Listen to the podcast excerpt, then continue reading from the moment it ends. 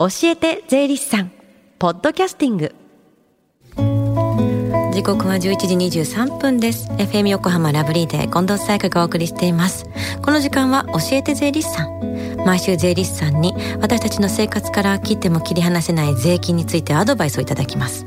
担当は東京地方税理士会清水徹さんです。よろしくお願いします。よろしくお願いいたします。今日は先週土曜日に行われた番組イベント税の教室オンライン編の報告です毎年夏休みに行っているイベント税の教室なんですが3年連続でのオンラインでの開催となりました。オンラインですが本当にリアルタイムなので皆さんとね一緒に参加してるっていう感じがねあって和気あいあいとしていましたけども清水さんどうでした、はい、えー、今回もですね残念ながらあのオンラインでの開催で子どもたちと直接お会いすることができませんでしたけども、うん、画面越しでもですねあの講師の説明にうなずいてくれたり、うん、あと近藤さんと藤田さんの漫才のようなやり取りに笑ってくれたりと、うんうん、楽しい雰囲気だったとねみんなすごく楽しくって。であの横に一緒に座ってくれてる親御さんたちもみんな楽し そうに、ね、してくれたのが嬉しかったです、はい、みんな笑ってましたので。ね、はい、で今回たくさんの応募いただいたんですけども残念ながら抽選に漏れてしまったという方もいらっしゃいますのでこのすかあのこの時間にね少しでも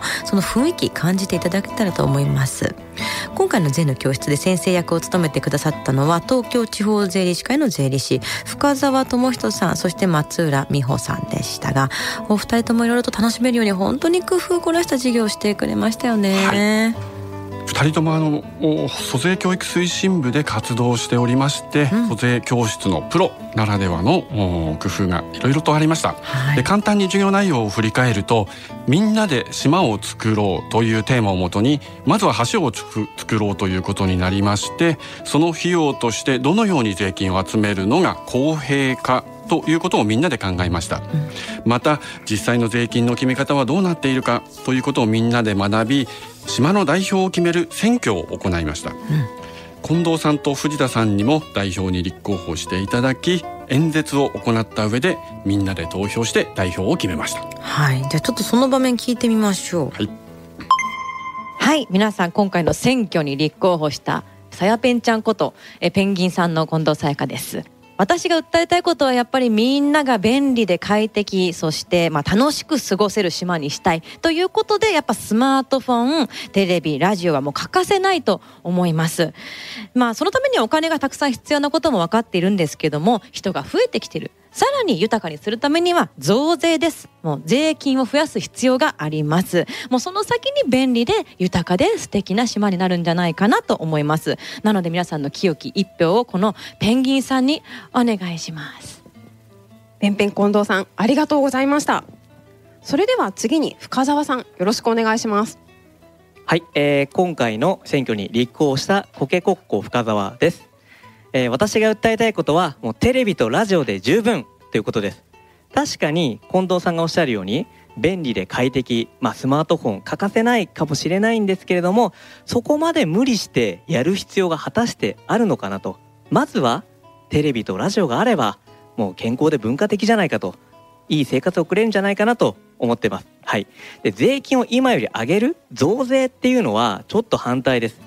まあ、払える人もいるかもしれないですけれどもやっぱ払えなくなってしまう人生活どうなるんですかと思いますので、えー、税金はまあ上げもせず、まあ、かといって下げもせず今まで通りの税金でその税金を使って電波塔を立てればいいんじゃないかなと思います。皆様の清き一票よろしくお願いします。保健高校深田さんありがとうございました。それでは次に藤田さんよろしくお願いします。え皆さん今回の選挙に立候補したトラットラ藤田です。私が訴えたいことはとにかく必要なことだけ税金でやろうということです。集める税金は最低限にして今まで税金で作った橋道路病院の補修メンテナンスだけで大丈夫です。大丈夫なんです。電波塔や基地局もいらない。そんなの作ったら自然が残らない。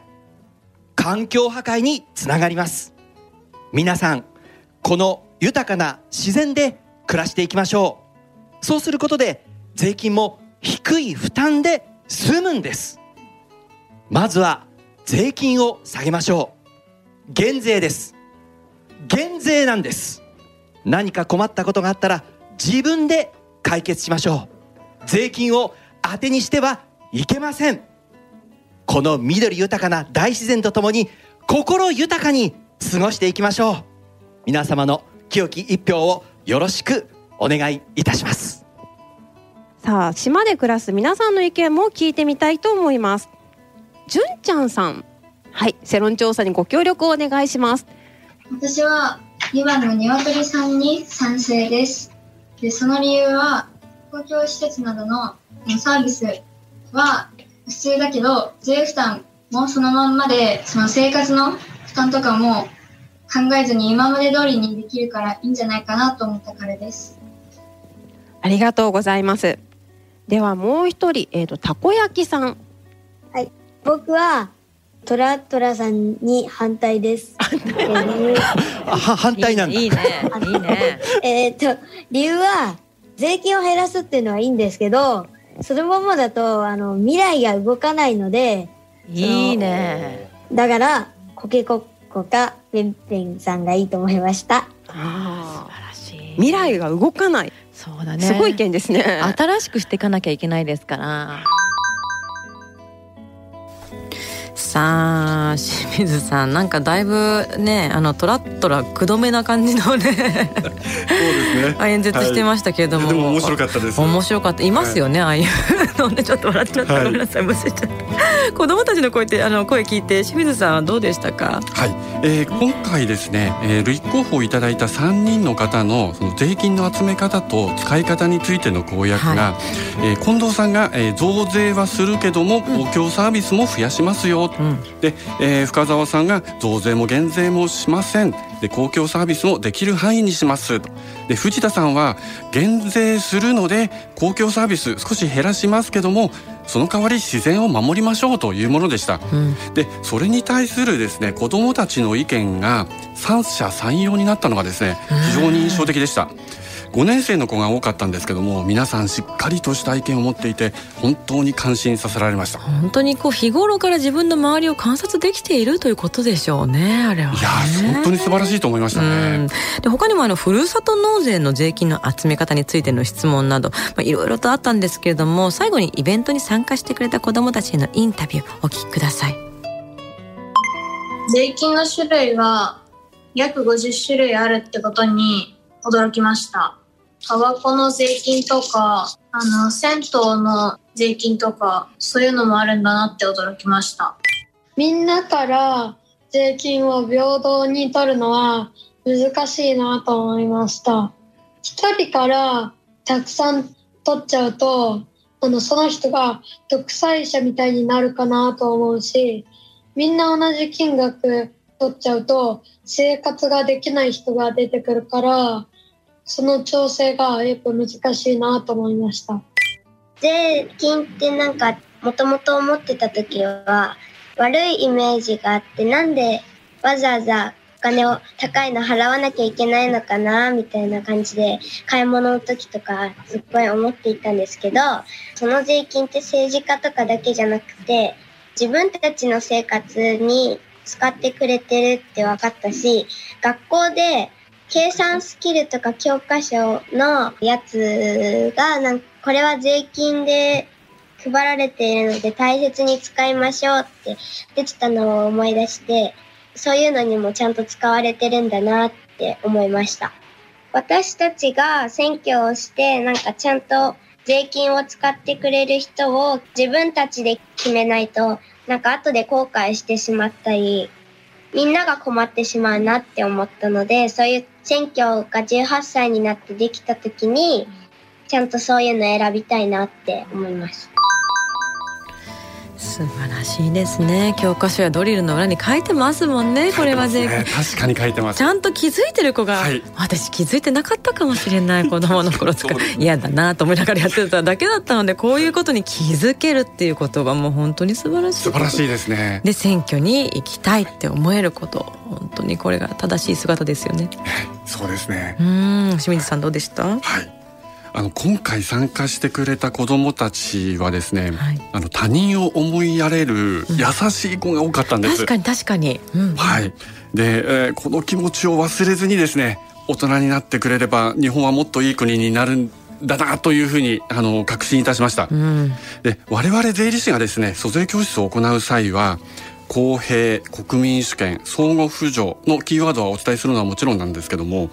税のあり方やですね国の在り方について考えるきっかけになればいいという思いで行っています。で今回ですね参加された保護者の方からもそのような感想があったんですね。うんうん、で、えー、そういった意味でもですね、あのー、非常に有意義なイベントであったというふうに思っています。ね、付き添ってくださった親御さんの方たちもあの改めて学ぶことがあったらいいななんていうふうに思いましたよね。そう、ね,、いうお話ありました。うん、はい、税の教室今年もオンラインでの開催でしたが、どのような形でもまた税理士さんとこう税について考える機会が持てるといいと思います。います。さあそして清水さん今日が最終回なんですね。はい、えー、2ヶ月間出演させていただき本当にありがとうございました、えー、近藤さんとスタッフの皆さんにですね、えー、お会いできて幸せな2ヶ月でした、えー、リスナーの方に近藤さんと善についてお話できたことはですね、私の人生の財産となりました。本当にお世話になりました。あそんな言っていただいてありがとうございます。こちらこそ本当にお世話になりました。で、あの来月からの担当の方をじゃあ紹介していただけますか？はい、はい、8月からはえ尾形武久さんが担当いたします。うん、え皆さんが気になる話題をわかりやすく紹介してくれますので、お楽しみに。はい。そして最後に教えて税理士さんはポッドキャストでもお聞きいただけます。FM 横浜のホームページまたは iTunes ストアから無料ダウンロードできますのでぜひポッドキャストでも聞いてみてください。番組の SNS にもリンクを貼っておきます。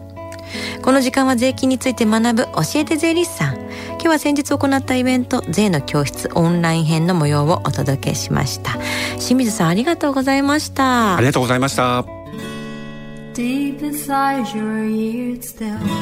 Lingers on. The fading sound of footsteps so clear to hear. Whenever I find you with empty beer bottles in your hand I see someone four years old staring back at me. Once you told me you don't know who are pieces of you lost somewhere along the way. You've been searching hopelessly in a wrong place. Cause they have always been with you from the very start. So many years you haven't been yourself.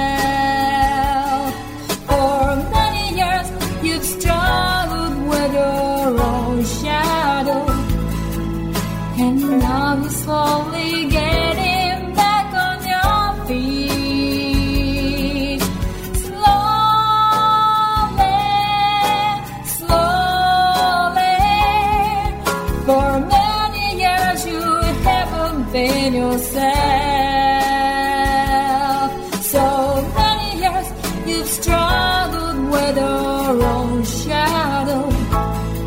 And now you're here with me, Robert, all the lost pieces together.